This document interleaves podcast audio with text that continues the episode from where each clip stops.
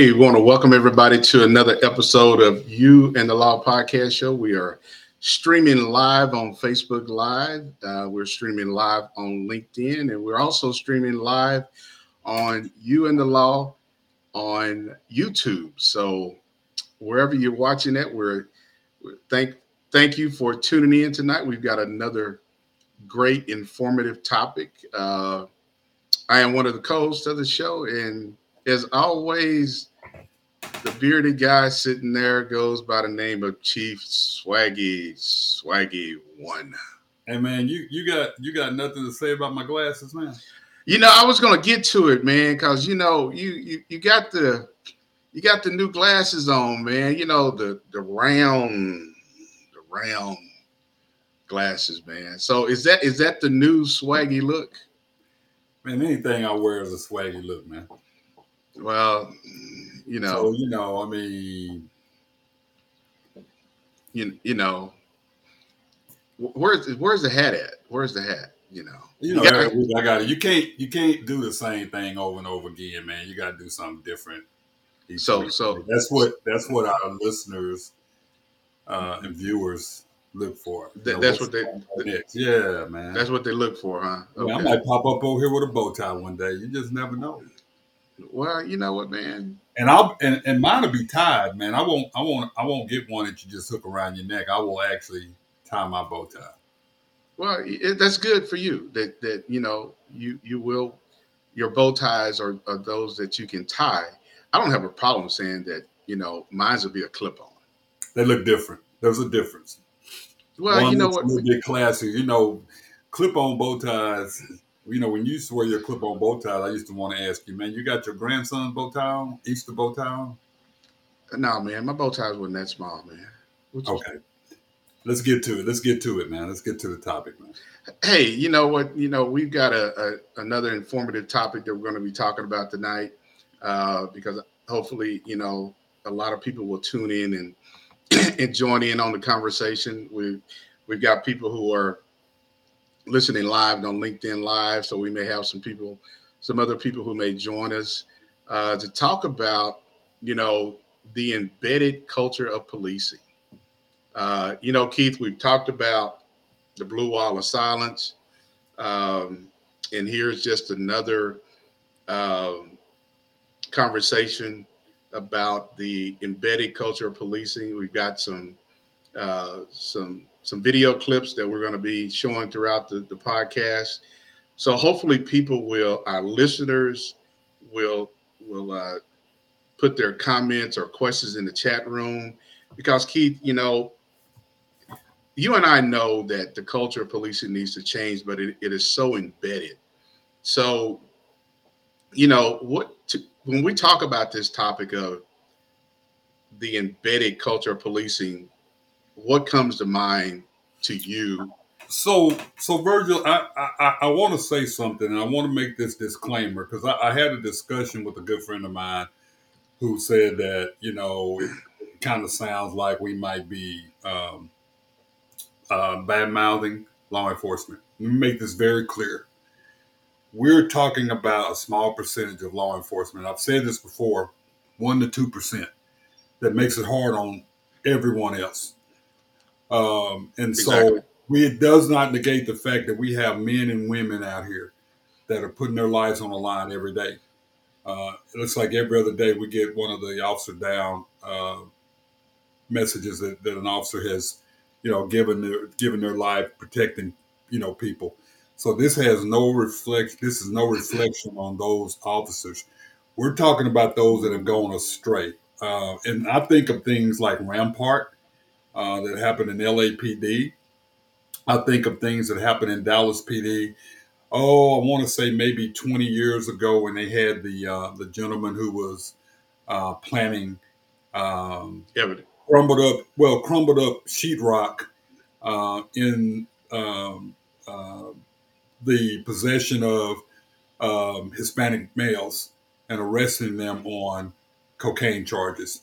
Uh, that was a known fact that he was doing that. Nobody stopped, you know, nobody said anything about it. I'm, I'm talking about those. I'm talking about those that commit criminal acts. Uh, I worked with a guy who uh, sexually assaulted a young girl uh, and spent uh, over 20 years in the penitentiary. Uh, so these are the these are what we these are the people we're talking about. We're talking about that embedded culture where they don't respect the badge or they utilize the badge as power and feel as though that badge can gives them a carte blanche to do everything. It's not it's not like that in every police officer uh, and uh, in every police department. But all it takes is one. So when we talk about embedded culture, we're talking about the um, not wanting to change, not wanting to be uh, changed for the best. It's we've always done it this way. It doesn't matter that it's not focusing on, um, um, you know, procedural justice. It, we've always done it this way. It's always worked for us. So I just wanted to clarify that that we we don't bash police departments. We talk about the behavior of those individuals who embarrass the badge. Yeah.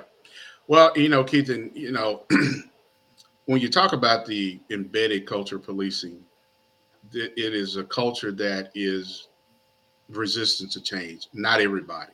Yeah.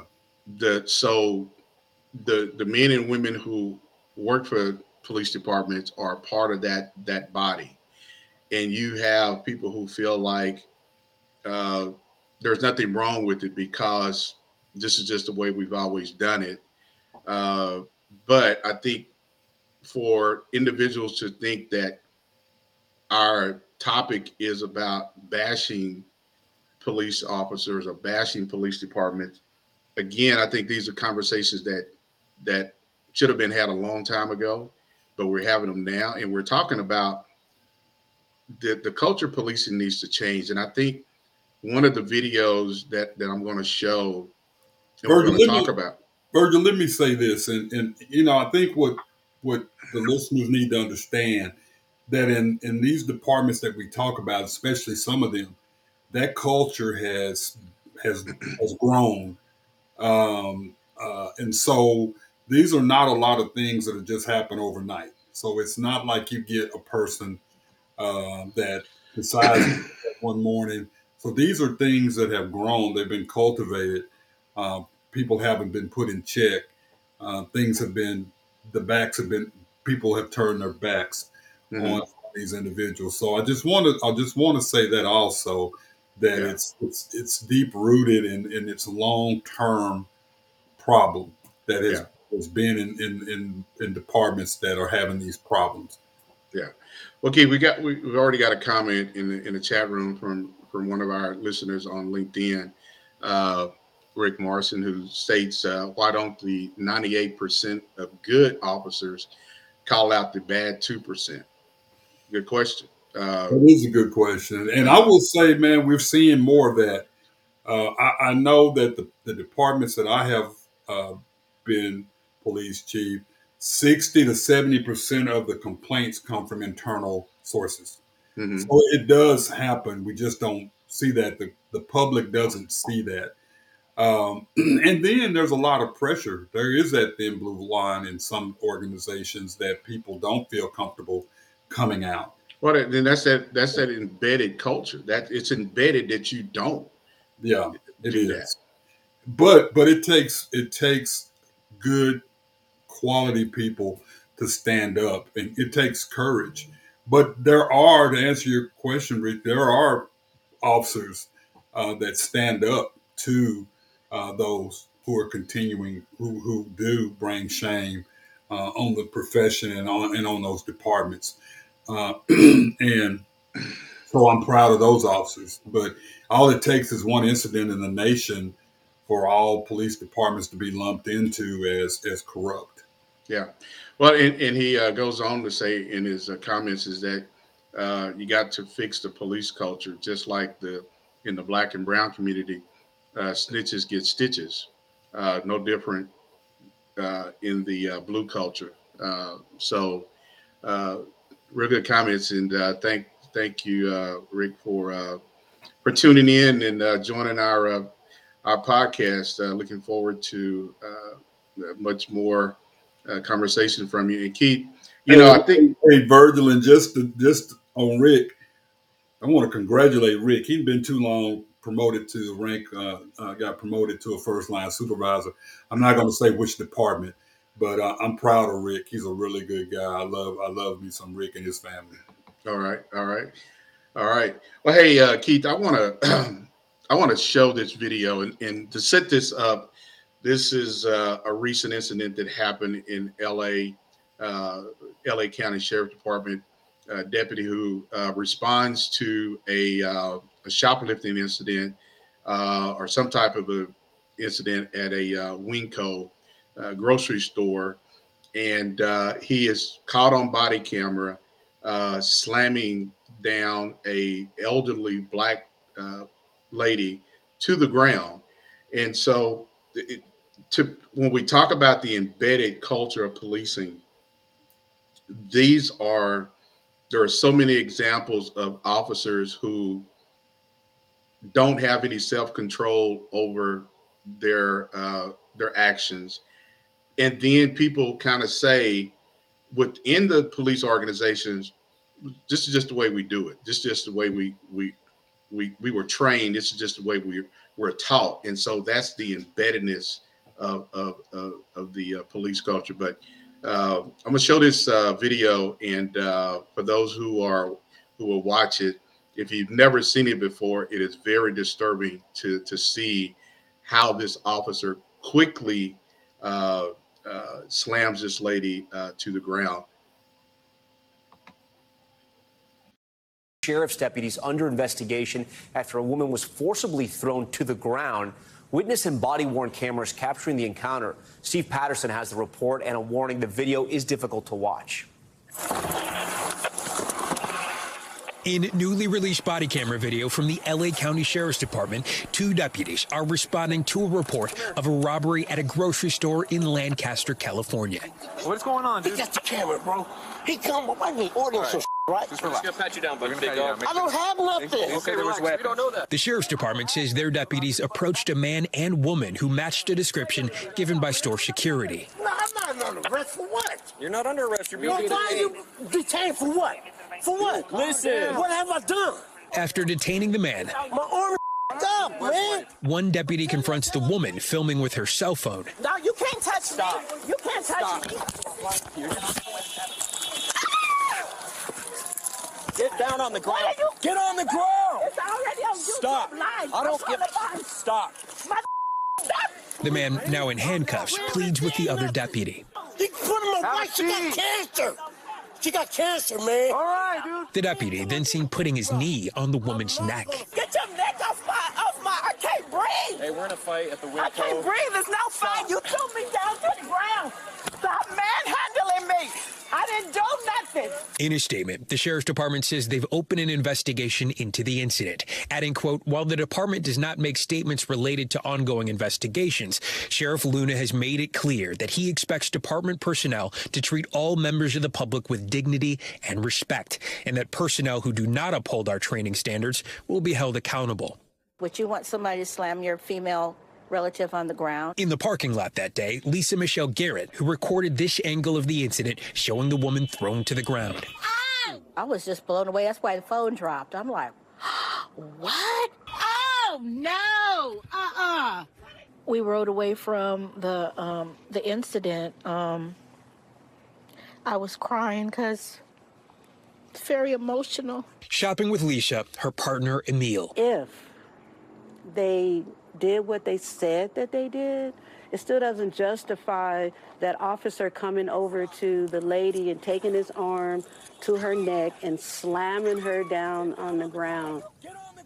And Steve Patterson joins us tonight from Los Angeles. Steve, so many questions about so many aspects of this video and this case. I know you've been listening in on a late press conference that's been happening. Uh, give us any type of update because there's a lot of questions tonight here.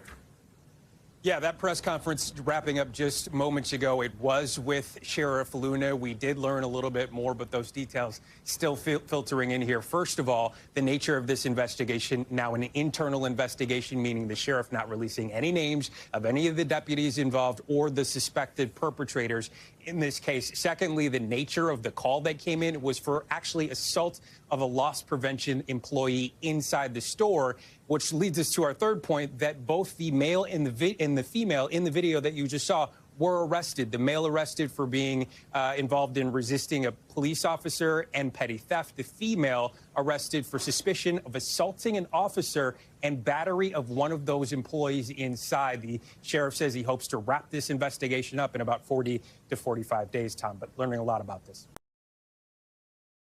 Thanks for watching our YouTube channel.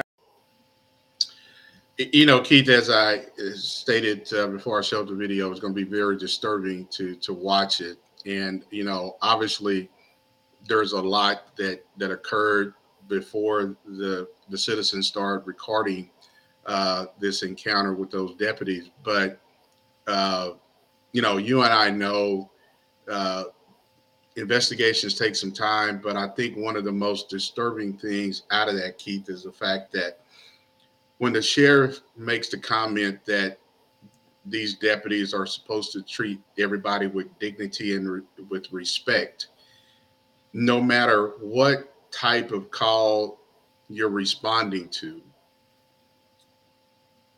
you cannot lose sight of that dignity and, and respect.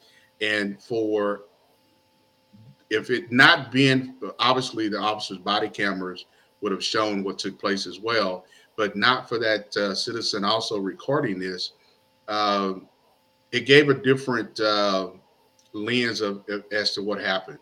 And again, Keith, everybody knows after the death of George Floyd, every police officer in this country, every police department, every police chief, every sheriff deputy, every sheriff of this country in this country should no, you your officers should not be using their knee into somebody's neck.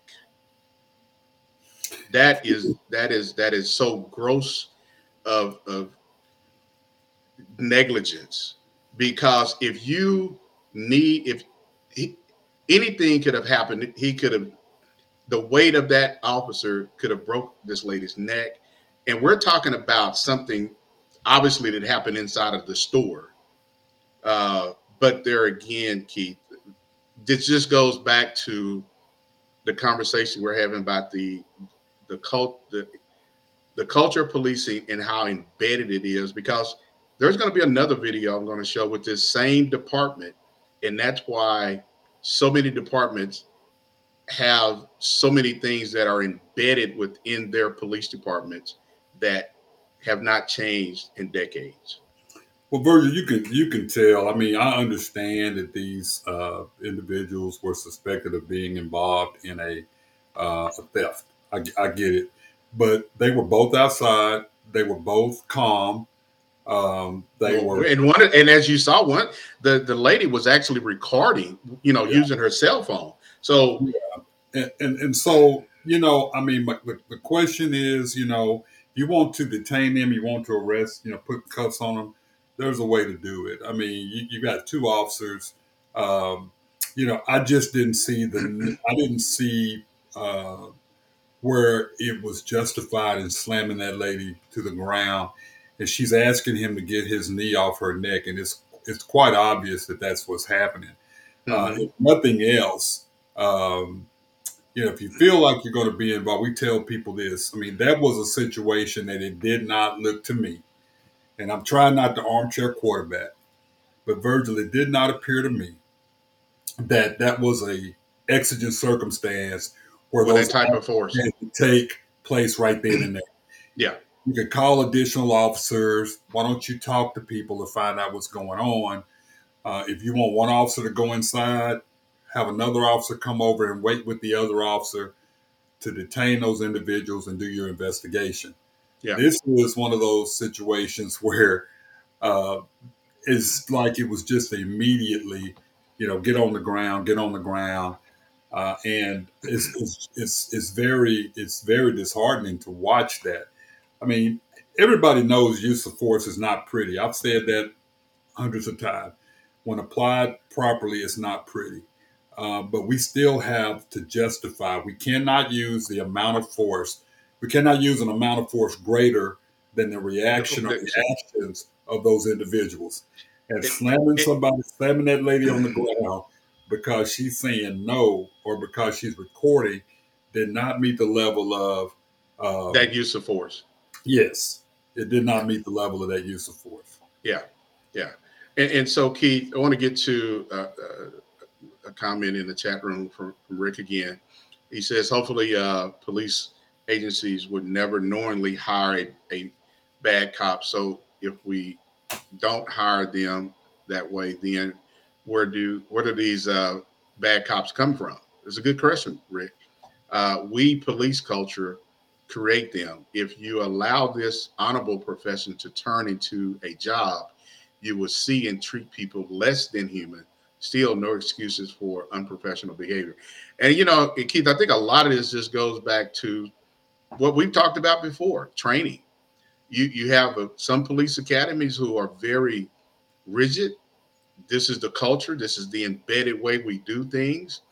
Uh, you may have people who come into this profession who have every intent to be a good cop, but by the time they go through that academy, by the time they go through their field training, they've went through so many different individuals, and every person is telling them these people that you're dealing with are not your friends. They're the enemy. It's us against them. It's us against them. And if you are especially a minority, you are you got to fit in. So there may be some things you just kind of ignore because you need this job, you need to fit in. And I think that's where, you know, Rick and, and to those are, who are listening, you can hire the best people, but then once they get in the door, they become a, a part of this embedded culture. And I think, Keith, this is where you've been a police chief at some some uh, major cities, large agencies, where oftentimes you see police chiefs who don't really know what's going on within their department. Then when these things happen, now you're trying to figure out how do you how do you manage this crisis? Because there's a, a lot of things are going to co- come out. And now it's a reflection of the leadership of that agency. Virgil, let me let me say this: we're missing one ingredient here, and and I know of this based on a recent incident that occurred in one of my former departments. Uh, it's it's it's it, there was one person who was entrusted in teaching defensive tactics. Mm-hmm. That one person um, was such a problem that other departments in in people start complaining to the point that they, the organization that they were working for, uh, uh, pretty much dismissed all liability. Uh, things as, you know, why don't you put the gun up to your head and, and, you know, on the gun range, you know, since you can't shoot far away, why don't you put the gun up to your head and, and shoot? Um, those kind of things. And so you got to have the right people in training. Um, I will tell you the best defensive and physical tactics instructor that I have ever seen, and I'm gonna call his name was Dwayne Kelly, who was the defensive core defensive tactics coordinator for Arlington Police Department for years. Mm-hmm. He has moved on to another training coordinator's position. But Dwayne used so much emotional intelligence and he worked with each individual until they completely understood the force continuum. Mm-hmm. And his focus was there just sometimes you don't have to put your hands on people. Exactly. There are just sometimes or some things that don't justify you taking someone to the ground or tasing someone. You know, you always try not to get above the officer presence. But Dwayne utilized a strong um, procedural justice and a strong emotional intelligence training regimen that I think was very beneficial. And working in internal affairs in, in Arlington, we did not get a lot of um, excessive force complaints. We got complaints regarding from people who thought they'd use excessive force, but when you went back and reviewed the video, it wasn't because people don't naturally want police officers touching them. And so when you touch somebody, they assume in some situations but I just remember Dwayne being that person who was very calm, Uh, he didn't make it seem like every person that you were coming in contact with wanted to hurt you. He wanted you to be aware, but he didn't want you to be paranoid. It was the same thing with firearms training. Keith Scullin was one of the best, uh, and we had we had a gentleman before then. Uh, but just the firearms instruction there was uh, very professional. Unlike another department I was at, where you were taught kill, kill, kill, kill, kill. It Mhm. was more use your gun instead of your mind, instead of Yeah. your, uh, you know. And so it all has to do with who's training, uh, who is training these recruits, and what is the what is the message you're trying to send. Um, That's that's key. We're, we we missed that ingredient when we start talking about these problems. Uh, we also missed the ingredient of training, field training. Who is the field training officer? Okay, what is that field training officer talking about in the car? What is that field training officer allowing that uh, that that new officer to do on, on, on on these calls? We're missing that. And then who's that first line supervisor who's signing off on these daily operation daily observation reports? Yeah. and who's signing off on these evaluations. So, so we, so you got to, you got to realize those are important parts of this mix. Um, and so, how are these, how are these officers being trained? Yeah, yeah. Well, you, you know, Keith. Um, yeah, I want to remind those who are just now tuning into the podcast show. Uh, the tonight's topic is the embedded culture of policing, and people will probably ask the question, Keith, what do you what do you mean embedded culture of policing? Uh, things that are entrenched, things that uh, have been a part of this police department for decades and decades.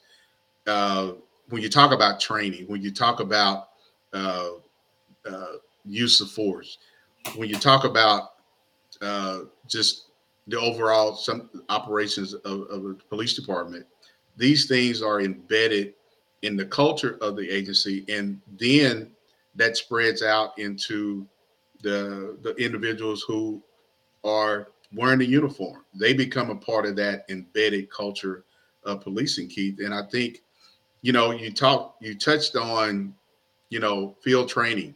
Um, one of the things that I think would change the the culture would be having much more um, first line supervisors and even those above having much more conversation with those who are going through that field training to see the person you're sitting next to who is supposed to guide you through this training what is that person like?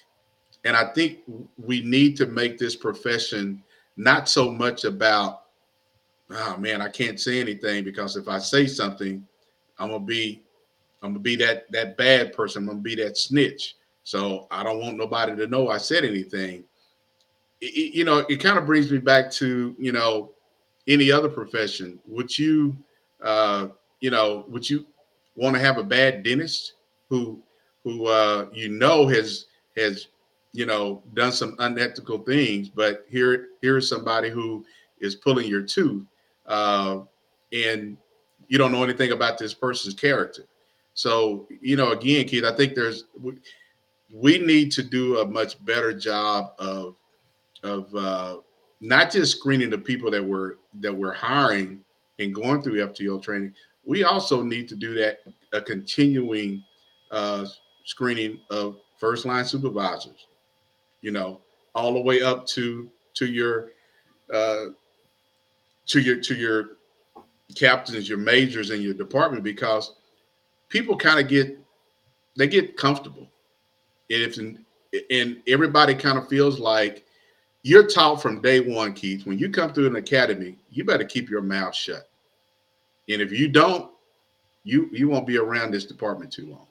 Well, we we pride ourselves on being paramilitary, and you know we we parallel the tr- we parallel the um, concept of the military. Um, We're not a military. Um, we're not military organizations. Um, you know, and we are uh, guardians. We are those entrusted in protecting our community. Mhm. we know that we're going to encounter those individuals that who are going to be resistant. We know that. Yeah. And we have to train for that. We, Mhm. we have to train for that. And I don't think there's anyone out there that doesn't realize at any given time you may have to use deadly force based on the actions of another person. Correct. And and there are laws on the books that give us that authority. But there's no law on the books that gives you the authority to be excessive in your in your force, in the u in the use of force. And um, like I said, there are departments that have it down to the T. They do the training. Uh, they, you know, it's basically this emotional intelligence part of it, make it very clear. But you know, it comes down to also, Virgil. Um, are we just trying to get the numbers? Are we just trying to push people through? Uh, how do you really, really, how do we really, in law enforcement, Virgil, how do we actually screen someone to determine what their uh, what their character is? Now we talk about the psychological. You know, there's about there's about a nine to twelve step process in hiring somebody. It just depends on what department it is but you know states have made it a requirement that you go through psychological and we catch a lot of those. A lot of those individuals that are not psychologically ready to be police officers are uh, weeded out. But let me just say this. Let's go back to fort worth situation. Uh, officer aaron dean who um, killed the young lady um, um, i can't think um, the young lady who Was that the- my nephew. Yeah. yeah so the story behind Aaron Dean was that Aaron Dean failed the psychological test twice, Mm-hmm. and he was able to appeal, and, and and he was able to appeal it to the state. Um, the state uh, basically he went through another psychological test, and there was a board of psychologists or psych- psychologists that basically overruled those two first tests and said that he is capable of being a police officer. Now you Mhm. had a professional that says he's narcissistic, um, he has a problem with authority, some authoritative figures. He's um, pretty much he doesn't have he he loses control. Didn't have to skip. Yeah. Yeah. So so now you hire this guy, and then three or four years later, this happens. Yeah. So you know, how do you win in those situations when you have a professional saying, "No, this guy isn't you know, for the and- job. and he had failed several other um, Psychological. psychological tests in other departments he had applied for Yeah. right? So then now you overrule it and say, oh, he can do it. Now Yeah. my, my my my question is, how do you win in that situation? When that stuff occurs, how do we convince our communities that we have that we're not just hiring people? It's not about the numbers, that we Yeah. are um, going through and being selective uh, in in who we hire Yeah. you know it's it's it's it's amazing how that happened and that needs to be the the case that's taught in every police department every chief needs to go back and read that those details of that investigation Mhm. uh, and also go back and look at his trial where the same psychologist testified about his uh, anger issue, being being narcissistic, and Mhm. things like that. Yeah. Um, then we got to figure out a way how to how to you know how to address that. Yeah. Well, and Keith, you know, one of the things I want to bring out is that police departments pay for these psychological tests. So you're you're paying a couple of hundred dollars, maybe up to a thousand dollars uh, for a background for psychological, and then through the process that uh, uh, doing that psyche evaluation, you got some good information that's being shared with you. Instead of you just cutting that person loose, now all of a sudden you want to bring them into your organization, and these things happen. And so, you know, there is a cost factor that these agencies are doing up front. But when you look at, is it really worth it? Because now uh, an innocent lady lost her life. Uh, City of Fort Worth paid out millions of dollars in, in, in lawsuits because of this one action of somebody that they could have prevented from being inside of their police department. And I think I believe her name was Atiana. She was very- Atiana, yeah. Atiana, yeah. And so Yeah.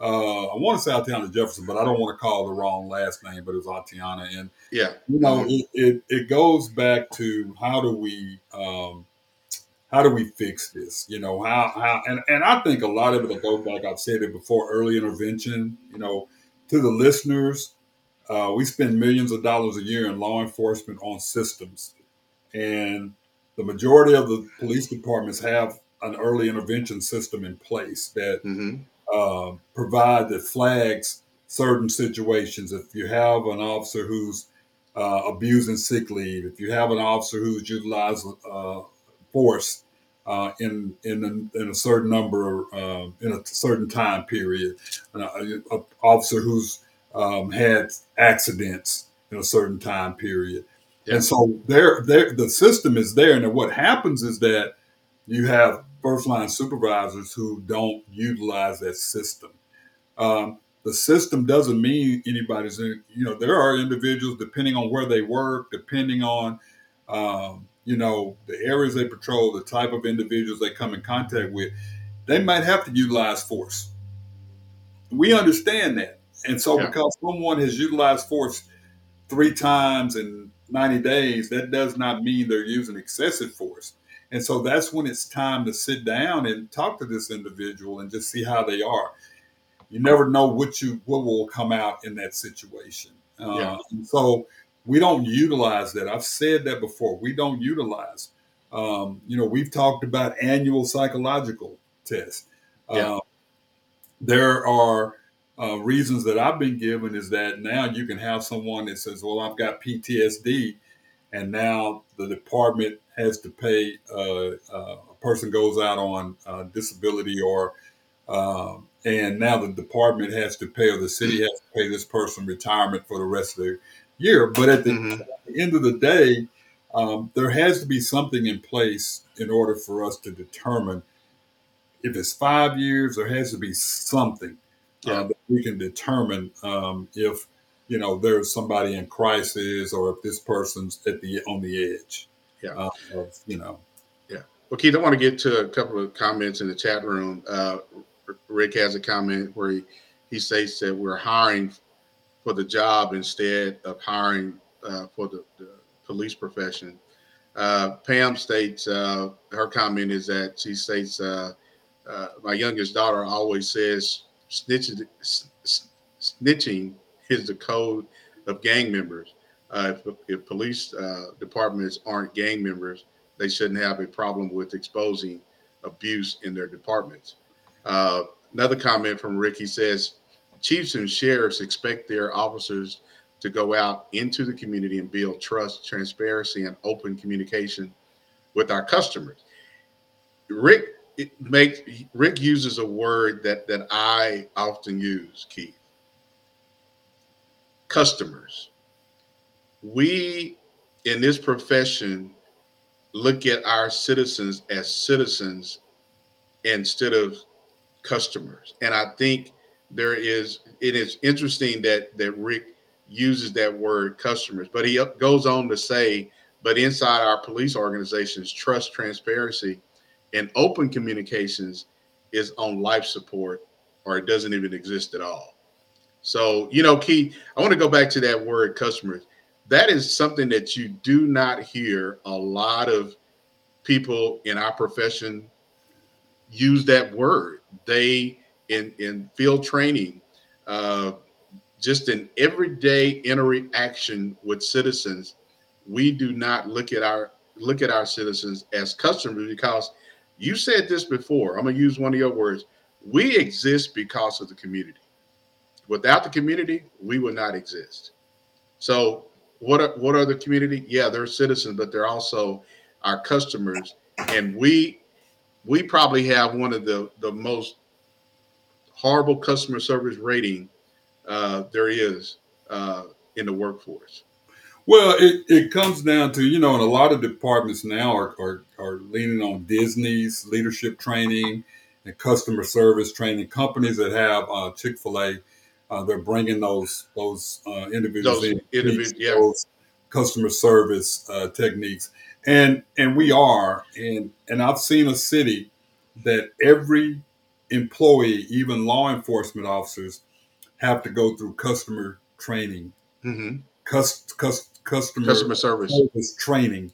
hmm Uh, and one of the funniest things I've ever heard, there was a class called Give Them the Pickle," and Okay. that's the that is the name of a class, and it was Give them the pickle. Give Them the Pickle." It was designed by um, a gentleman who owned a restaurant, I think up in the owned a chain of uh, ice cream stores up in the up in the Seattle area, and the crux of it was, um, you know, if if if if you leave out any part of a person's um order, then you are not providing good customer Just service. co- exactly.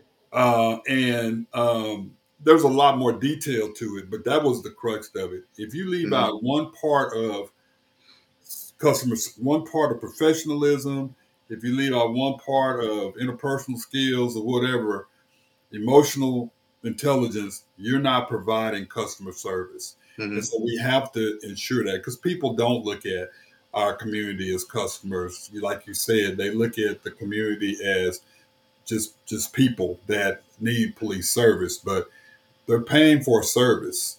Um, You can't go to uh, a restaurant and get bad. So, you know, a restaurant owner can't expect his waiting staff to give bad service, and people don't give bad reviews. Yeah. So you've got to give. You know, you've got to expect. We've got to expect more out of our, our people, and um, we've got to stop. We've got to stop making. And part of training is that everybody's out here to kill us Yeah. everybody's out here to hurt us. Uh, we we we train for not we train. Five percent of our training is dealt with hands on and firearms for five percent of the population that we know is going to hurt us. Yeah. But the other thing about that is you never know when you're going to need those resources. Mhm. So it, it's a it's a catch twenty two. It's a slippery slope, but we got to press emotional intelligence and we got to press cus- customer service. Yeah. Well, hey Keith, I got a, another clip I want to show, and it's uh, uh, addresses the the topic that we're talking about tonight, which is the embedded culture of policing. And if you're just now tuning in to our podcast show, um, you know, if you miss any parts of this podcast show, you can ch- check out the, the rebroadcast on our Facebook page, You and the Law Facebook page, as well as uh, any of our streaming uh, podcast platforms that you listen to. So, Keith, uh, let's check out this uh, next next clip, and uh, as it this discussion that they're having is about the embedded culture of policing. Come back with us now is Dr. Errol Southers, who teaches law enforcement practice and counterterrorism at USC and is the director of the Safe Communities Institute at that university. He was also once with the FBI and an instructor at the Los Angeles Police Academy. So, Mr. Southers, let's talk police reform in Los Angeles. What happened in Minneapolis, could it happen here? I, I would like to believe it won't happen here. It could happen anywhere. Uh, with all due respect to screening and training, let's face it, Chauvin and his partner had 13 complaints in their history since 2012. Chauvin was involved in three shootings since 2006. What's really important about that is his, his other seven complaints since 2012, there was no discipline. So, you know, as they say in police work, this is what we call a clue. And I'm not going to vilify the Minneapolis Police Department, but they do have a history of some challenges when it comes to complaints. And so these things can happen. They've had 3,000 complaints at Minneapolis Police Department between the years of 2013 and 2019. 98% resulted in no discipline to those officers. So I think that perhaps it's time for a hard look and a hard review by an independent body of Minneapolis PD to decide do we have a chronic and systemic problem here, or are we just the victims of a community that is so challenging that these things always happen? The concern has always been, and we'll hear from Connie Rice, civil rights attorney, in a moment, that it's a lot easier to change the management, but the cultures and practices of a department is far more difficult. There is a police culture, and I can't deny that. However, as an African American male, I can certainly tell you, having someone who lives in both worlds, who's you know obviously African American and been in law enforcement, there is often an us versus them mentality that exists. Unfortunately, Conan, there's a warrior mentality that goes with some agencies and some communities that you're going out there and you're actually going to war each afternoon, as opposed to being protectors of the community. They feel like they're warriors in the community. So you speak to a culture that we are trying to erase. And I think it really is incumbent upon agencies to screen consistently, continually. And when they have problem officers, look, everybody can't do this. Everyone shouldn't do this. And for those who do a great job, for the 98%, 99% of the officers out there who go out every single day and protect and serve in a way that we consider incredibly honorable, let's not forget them. This is a very small minority of officers, but those officers need to be former officers as quickly as possible. And getting back to police reforms at the LAPD, have they worked? The LAPD has advanced, but I will say this obviously, it's not a perfect world. There were not perfect human beings, so there is no perfect department. But LAPD was there. But Conan, let me just speak to the broader issue here. The culture only changes when you have leadership. And when Bill Bratton came here we were under a consent decree, and Connie Rice was there, certainly looking over their shoulder, we had an influence in terms of legal responsibility to change, and LAPD changed. Many people of the old guard from LAPD left. Bill Bratton brought in a whole different culture. Community policing really meant community policing. The department started to reflect the community that it served. And I think LAPD was there. They've turned a corner. Again, things are going to happen, but I think people may have a better sense of things being adjudicated more fairly than decades ago when we had to go through these things as well. Dr. Errol Southers of the Safe Communities Institute at USC, thanks for taking the time. Thank you, sir. Thank you for having me. Up next. You know, Keith, uh, some of the things that we talked about tonight about this us against them mentality, uh, the warrior uh, mentality that you just mentioned before we uh, before I showed that clip. He he he hit on a lot of key uh, topics uh, that uh, is is what we're seeing uh, around some around the country with so many police departments. Well, Virgil, he said something interesting. Uh, that, that something interesting in that was that it's easier to change the management than it is than it is to change the culture. Uh, because the management is one person. Yeah, uh, culture is many people. Uh, and so, you know, and, and the other thing I want to I want to you know share with the listeners you can't expect perfection in law enforcement. And I think sometimes our communities expect per- perfection. Uh, not do anything, not use force, not have to use deadly force, uh, fire everyone that, you know, I mean, I've heard people say because they got a ticket, uh, I want that officer fired. And so, and then that goes out to, well, they've got a corrupt department because this officer wrote me a ticket uh, that that they deserved. It was a ticket that they had they had violated traffic laws. They they they deserved to get that ticket. Mm-hmm. But we've got to we've got to we've got to get the community to understand we're not perfect. We we we can't afford to make mistakes, major mistakes in law enforcement, which we make mistakes can end up with somebody losing their lives, either a person we're encountering or an officer. But we're not perfect. Uh, we're going to make mistakes, but the thing that we have to get right is we have to learn from those mistakes to make things better. Yeah. We have to. And they said something really interesting. When you come in with reform and you're a reformative person and you really stick by your guns and you your are, values, yeah, people are going to leave. Yeah. Oh Um, yeah. You're going to see those individuals who don't want reform, who they're going to start leaving. Yeah. Because, Because you're- when people are you're, yeah, you're changing you're changing that embedded culture. You are, you are, and Yeah. it's very difficult to change the entire culture. But the thing about it is, you have more officers inside of an organization that want positive change than those that don't want positive change. And the Exactly. only way we're going to get through this, Virgil, and to the listeners, is going to take those officers to start standing up, standing up, and and basically saying, not in not within our department is this going to Yeah. occur. Yeah. Well, hey, Keith, I want to uh, get to uh, a couple more comments in the chat room. Rick uh, puts in the chat room that uh, policing profession is customer service focused. Uh, we are the servers, uh, two sides to the badge, serve and protect. Unlike the private sector in policing, the customer is not always right. Every customer gets treated fair and professional. However, each customer may require a different type of customer service strategy.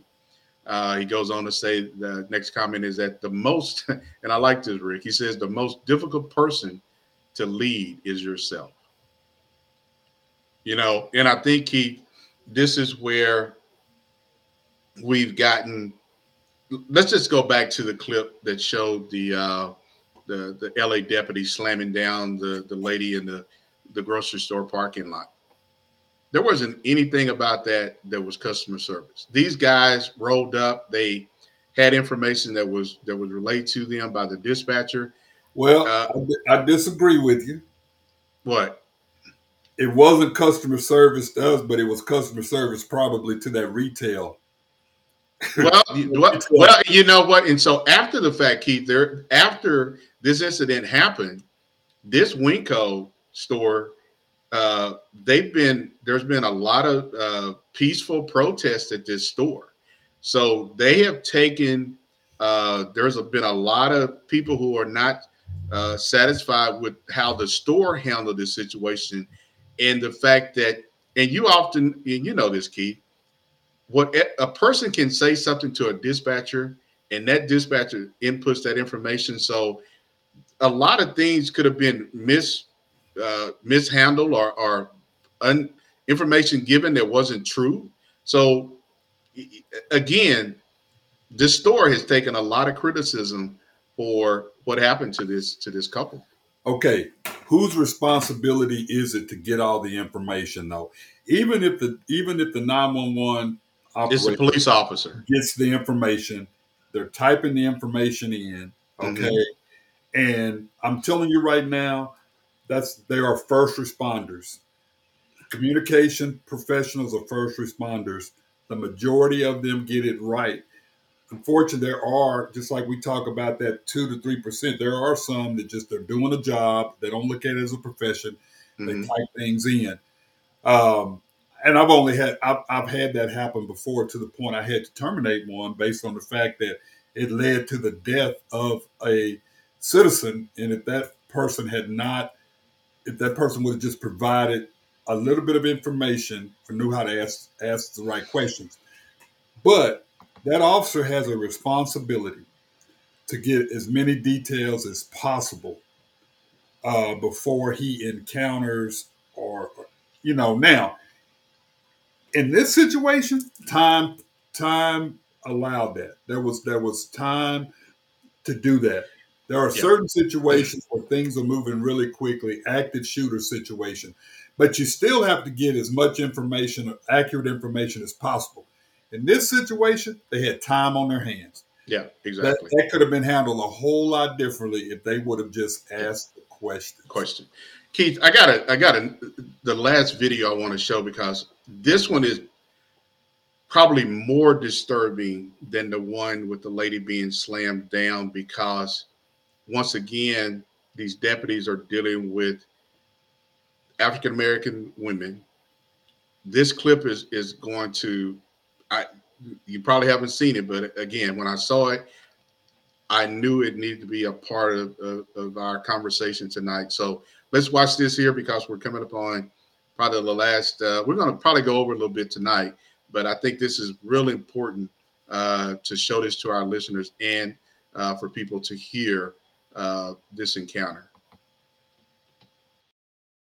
That's right. There is a use of force investigation underway. The deputy involved was not disciplined until recently.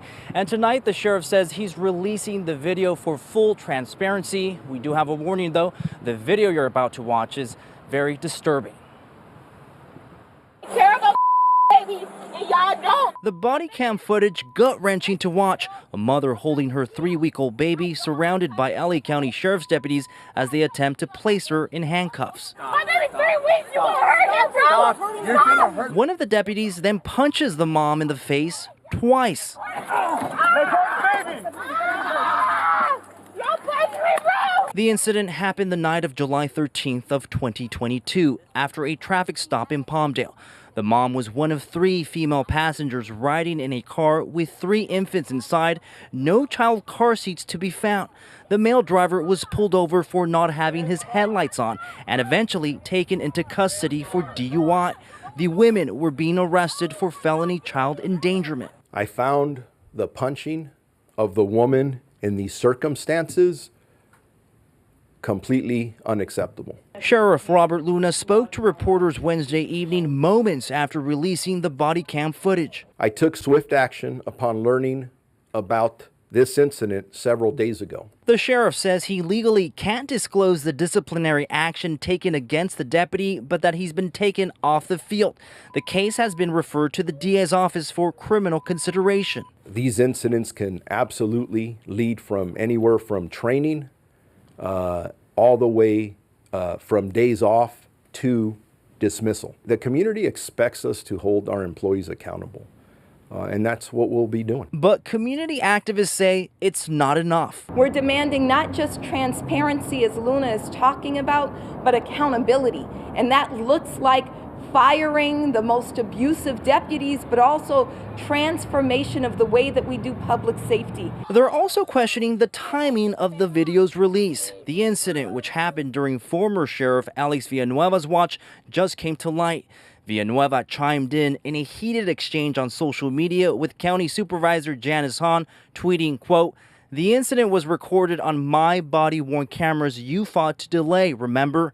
An investigation was launched when it happened, and Luna is once again removing all context to portray himself as a hero.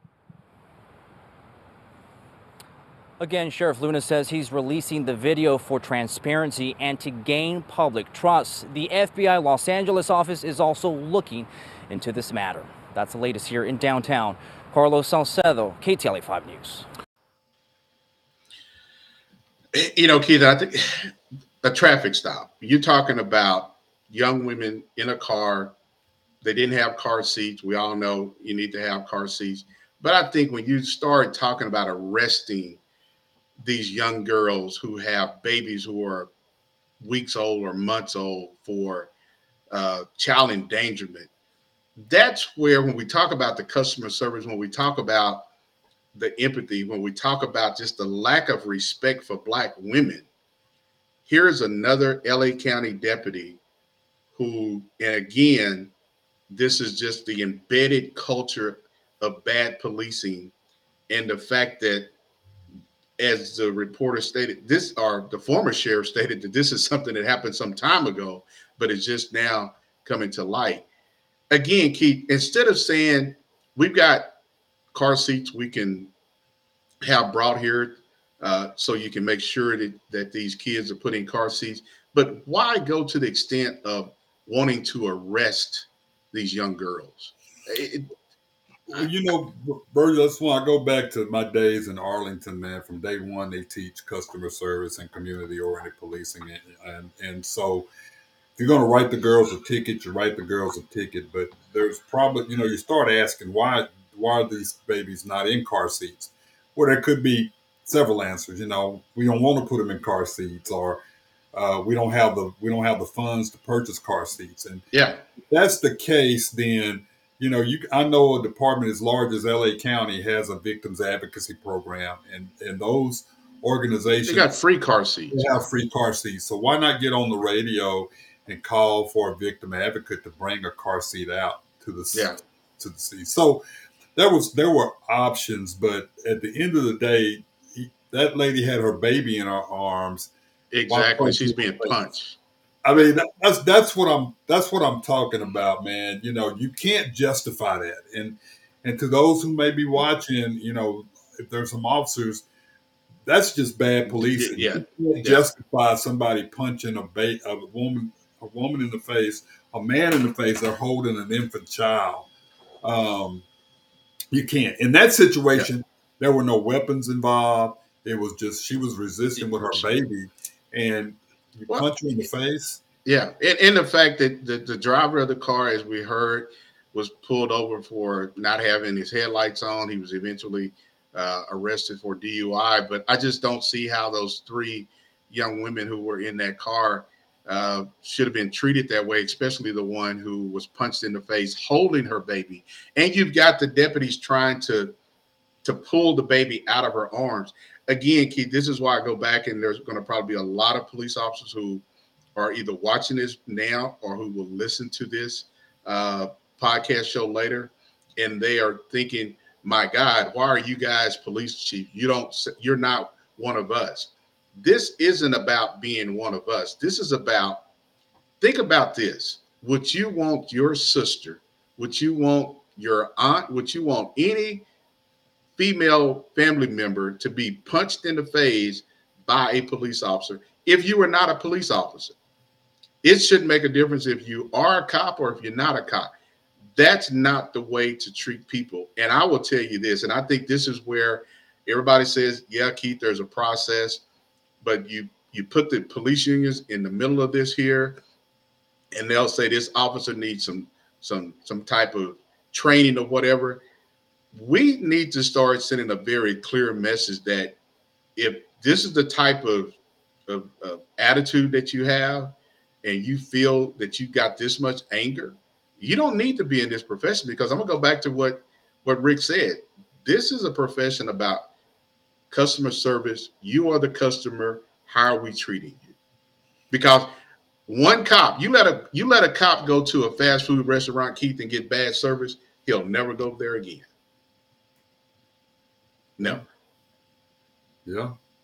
So and and and I'll tell you, man, I've I've had a bunch of those type of calls, and I've written citations to. Uh, I was just that was one situation where I live by the letter of the law when you don't have a baby in a back seat, I mean in a car seat. But I always made sure that that baby left there in a car seat. in the car seat, yeah. In a in a, in a car seat. Um, And um, you know, it's just it's it's there are things that you can do uh, that could have been handled differently. And as we said before, this is not about the profession. This is about those individuals like these officers who lose control and who tarnish uh, and give all the officers who want to do the right thing it gives them um, a bad name and it casts a shadow over the profession. So it's not about, and we've said that over and over again. You know, it, this is a very uh, admirable uh, profession, uh, an honorable profession. Also, we need to call out bad. We we need to call out. good, cop- good cops need to call out bad cops right there. they do. I mean, simple, simple as that. Uh, And and you know that's the only way that that culture is going to change. Going to change. Well, hey, brother, man, it's it's been a, a another great uh, evening uh, uh, on this uh, topic, the embedded culture policing. What made it Uh, great, Virgil? Huh? Go on and tell what made it great. Well, you know what, man, I'm gonna have to say your presence, the the the presence of Chief Swaggy One. You know how I say that, Chief Swaggy, Swaggy One. uh, uh, you know, you always bring uh, you know a lot of life to the podcast show, man. Well, that's true. That's true. I can't. I can't deny that, man. you know and and and we got to give thanks to uh to those who have tuned in to the podcast. Rick we definitely thank you and thank you for reaching out to me on linkedin uh to to want to uh be a part of this uh my man. topic. And so uh you know uh it, it's uh, it's been a pleasure. Uh his last comment is it was those eyeglasses made he said oh he said it, it was the eyeglasses that that made it great. So hey hey rick i you know i don't know where this dude is going with these eyeglasses man but hopefully somebody somebody real close to him will tell him that that's just not the look that ain't the They've, look al- they've already said it, but I don't listen.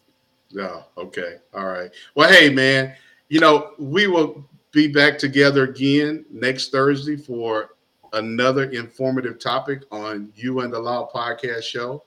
And uh, I'm trying to get, I'm gonna let our listeners know because I'm trying to get this old man, I'm trying to get him to to so we can do our podcast on Twitter, Twitter space. So, you know, man, we we we're gonna we, we're branching out because I think more people would would Wait a minute, man. What? We got another person.